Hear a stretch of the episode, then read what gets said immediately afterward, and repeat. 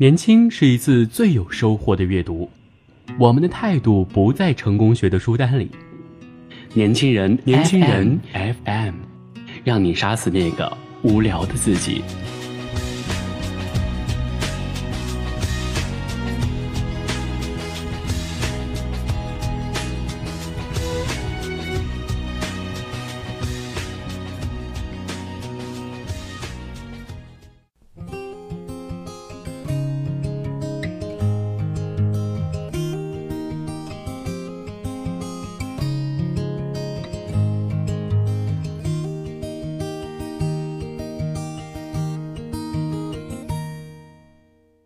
大家好，欢迎收听今天的年轻人 FM 阅读栏目，我是主播韩庄。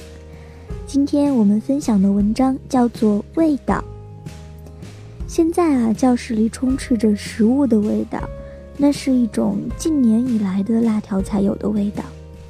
以前小时候的霸王丝儿、臭干子、威龙，还有瞎扯淡等等，现在已经全然没有了。也不是说童年的味道丢失了，而是因为过去东躲西藏，为了避开家长吃一包辣条的小心翼翼，已经不复存在了，自然也浑然忘却了。现在鼻腔中的味道是今年五六月份准备升本考试时的气味，跨过半年，在这个寒冷的冬夜与我相逢。半个年头过去了，许多事情都和半年前一样，没有发生改变。可是，我又在这个大致相同之中，真真切切地感觉到了不同的时候。那时候是初夏，空气里总是混杂着不适应夏天温度的汗味儿。五六月份活动很多，城南的专有名词——合唱、朗诵、班展，还有纸艺展。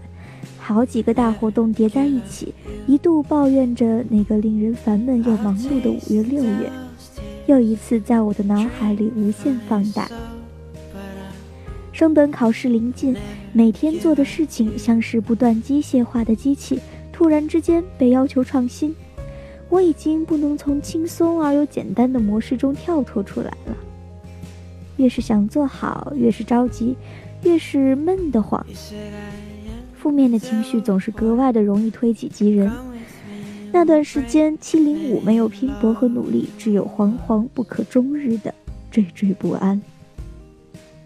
每个人都成了大忙人，吃饭都没有时间，需要忙里偷闲的买些东西，挤到晚自习，躲过检查员偷偷的吃。于是每个傍晚月色发青的时候，教室里就有了各种粉面饼、辣条的气味。油腻而又焦虑。端午也是六月份的，我没有回家，在宿舍里好好的躺了一天，恰好看到汪曾祺描写端午时节的习俗：系白锁子、做香饺子、贴五毒。虽然家里没有这些习俗，但是心里却有着深深的共鸣，对同在异乡过端午的朋友有了惺惺相惜之感。头一回明白，原来每逢佳节倍思亲，不是故作思乡姿态的话语。今年端午时节的长沙天空一反往日的雾霾常态，天空十分干净澄澈。晚上橘子洲放烟花，天空很漂亮。我立在窗前看了很久，烟花都谢了。刚入夏的时节。人总是会格外贪凉一些。到了晚上，天黑到发出粉橙的光亮时，我总是会出门走走，尤其是周末无事的时候。有时候抱着西瓜，有时候攥着一根冰棍儿，有时候什么都不做，就静静地听着夏初操场旁树林里稀稀拉拉的几声蝉鸣。偶尔会抬头看看月亮。这个时候，朋友总是会小声低语。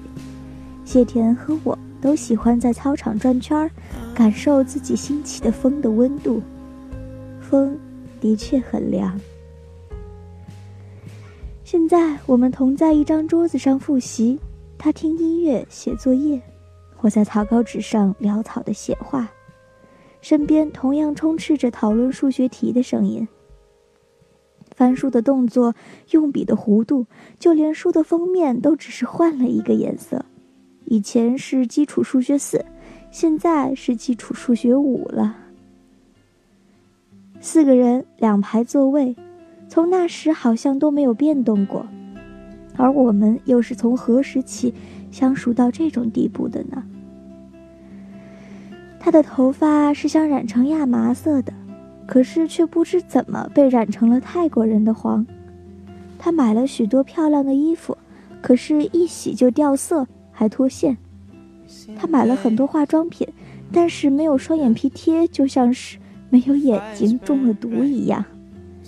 他买了一盒笔芯，但是刚回寝室就不见了，却要怪我，是因为我从岳麓山上带回的小鬼弄丢了他的唇膏、笔芯、芦荟胶。此人可真是无理取闹啊！我才不信是小鬼的事，定是因为他自己的丢三落四吧。现在他已经十七岁多了，我好像都看到了他老去的样子，肯定是抱着自己的老寒腿、风湿腰，但是还是坐在火锅旁边，涮着最辣的、最麻的酱料。还要一边计划着等下是喝幽兰拿铁，还是再去吃一碗螺蛳粉。时间已经被支配去了许多，我们之间最亲密的日子还剩多少呢？真希望这个少女时代遇见的人就别离开了，一直陪着我吃饭、睡觉、逛街、虚度光阴。那我勉强承认小鬼存在好了。顺便让小鬼帮我们实现有钱又漂亮的梦想，再去周游世界吧。